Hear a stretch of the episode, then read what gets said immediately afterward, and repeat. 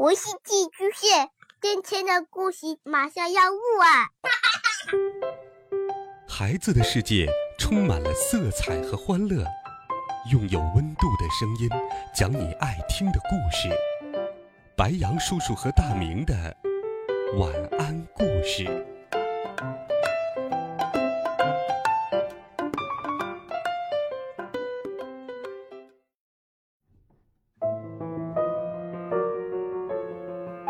小朋友们、同学们，大家好，欢迎收听白羊叔叔讲故事。今天，白羊叔叔继续给你准备了《神探猫破案冒险集》的好听故事。我们一起来听《谁偷走了金猫》第九集《噩梦汪汪》。和往常一样，警察局里乱作一团。穿着制服的警员，戴着手铐的强盗，把笔插在帽子里的记者，把庞大相机挂在脖子上的摄像师，因为遭遇盗窃或抢劫而前来报案的优雅贵妇。当月光和三个伙伴赶到那里的时候，巴黎的天空已变成了深蓝色。唉，一看到这些警察，我就浑身发抖。多多从大门溜了进去。事实上，和所有的流浪猫一样，多多也是一名不法之徒，经常盗取食物，还总是逍遥法外。我也很害怕呢，到处都是汪汪。小鹏鹏一边附和，一边害怕的盯着狂叫不止、正在啃骨头的警犬。与此同时，月光已经开始四处张望，搜寻起朗贝尔探员的办公室。就在这时，他听到一个无比熟悉的声音从一扇关着的门后面传来：“您就是个废物、无能、笨蛋、傻瓜！”德比隆太太，您怎么能？朗贝尔轻声抗议道：“我怎么不能？”已经过去了整整一天了，而您居然还没有找到我的邮票！我一定会找到您的上司投诉的，然后把您扔到大街上，让您去指挥交通。月光朝同伴们使了个眼色，大家便一起轻轻推开房门，把脑袋探了进去。只见朗贝尔正坐在书桌前，战战兢兢。德比隆太太盛气凌人，就站在他的对面，看起来一副气急败坏的样子，整个身体都在颤抖。在地上，也就是朗贝尔的脚边，那条愚蠢的斗牛犬噩梦狗，正被一条皮带绑在探员的椅子上。幸好他看起来很困，并有些心不在焉。喵，我说，那现在。我们该怎么说服朗贝尔跟我们去酒店呢？月光问。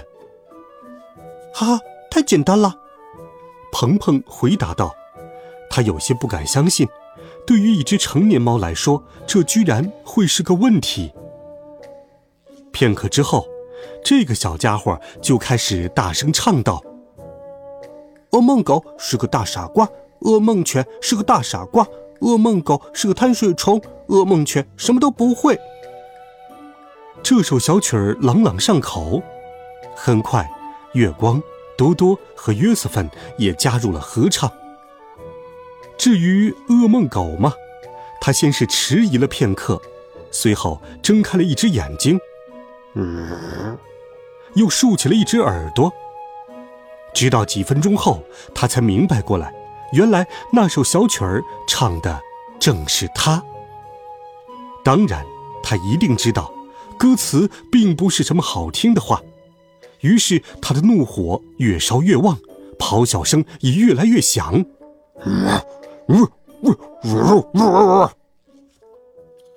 身材庞大的噩梦犬终于无法忍受这样的侮辱，用粗壮的爪子支撑起了整个身体。相信之后发生的事，你们应该能够想象了。四只猫立刻调转了方向，拔腿就跑。噩梦狗虽然反应迟钝，可它也绝不会如此轻易地放走猎物。于是他一边吼叫着，一边追在他们身后。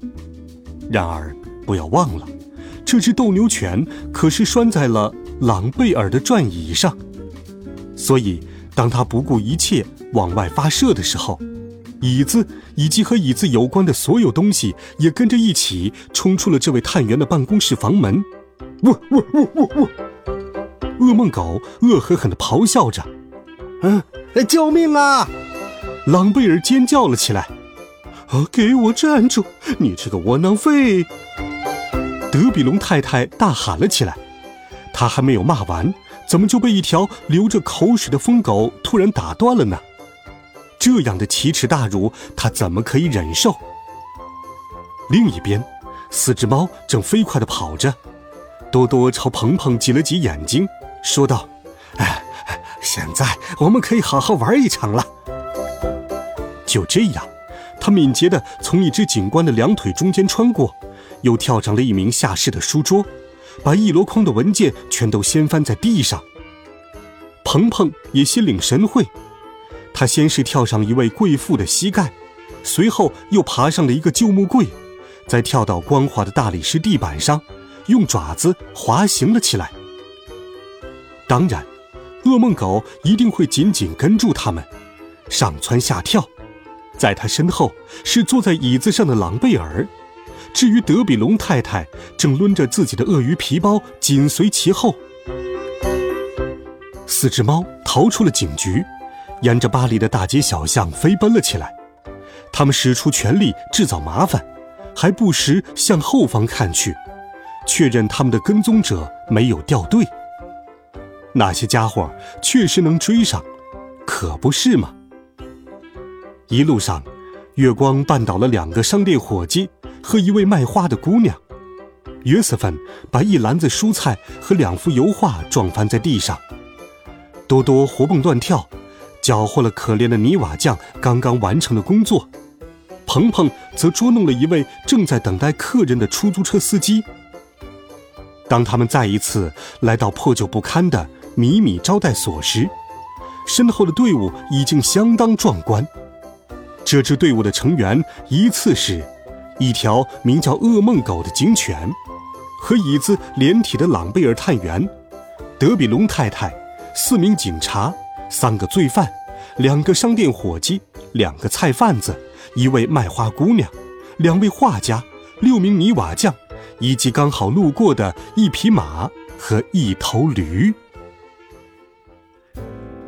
月光和伙伴们争分夺秒从正门冲进了酒店，然后爬上楼梯，直到停在加斯通那间紧锁的房门前。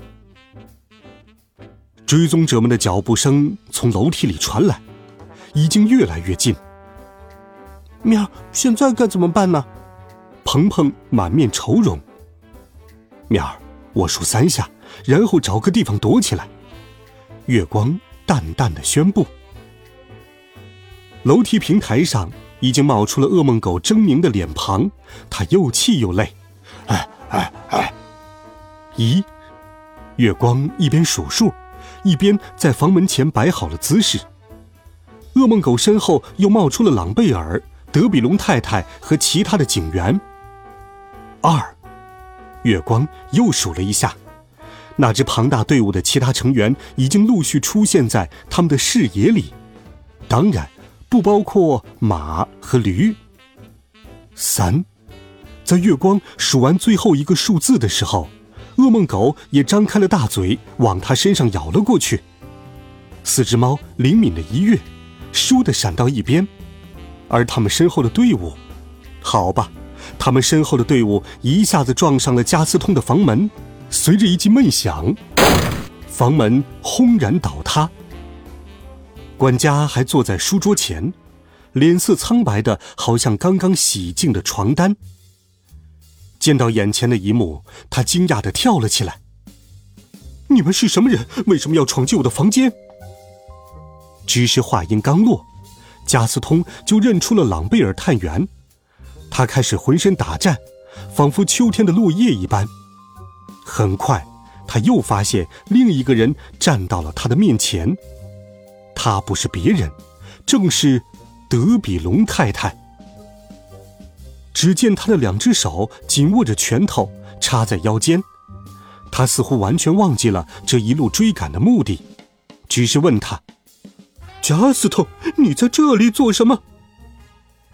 管家犹豫了片刻，随后摇了摇头，长吁短叹，仿佛是在自言自语：“哦不，哦不，终究还是来了。不过反正，我也已经决定自首了。”加斯通似乎猛然醒悟了一般，而其他人全都惊愕的注视着他。管家从书桌的抽屉里取出了一个封好的信封，平静的交到了德比龙太太的手里。就是这个，它是属于您的。我刚才正要去邮局，把它给寄了。什么？女人问道。不过信封上确实写着我的名字。他撕开信封，将骨瘦如柴的手指探了进去，直到抽出一张绿色的长方形纸片。居然是张邮票！泥瓦匠叫了起来。他实在是一头雾水。邮票不是应该贴在信封上吗？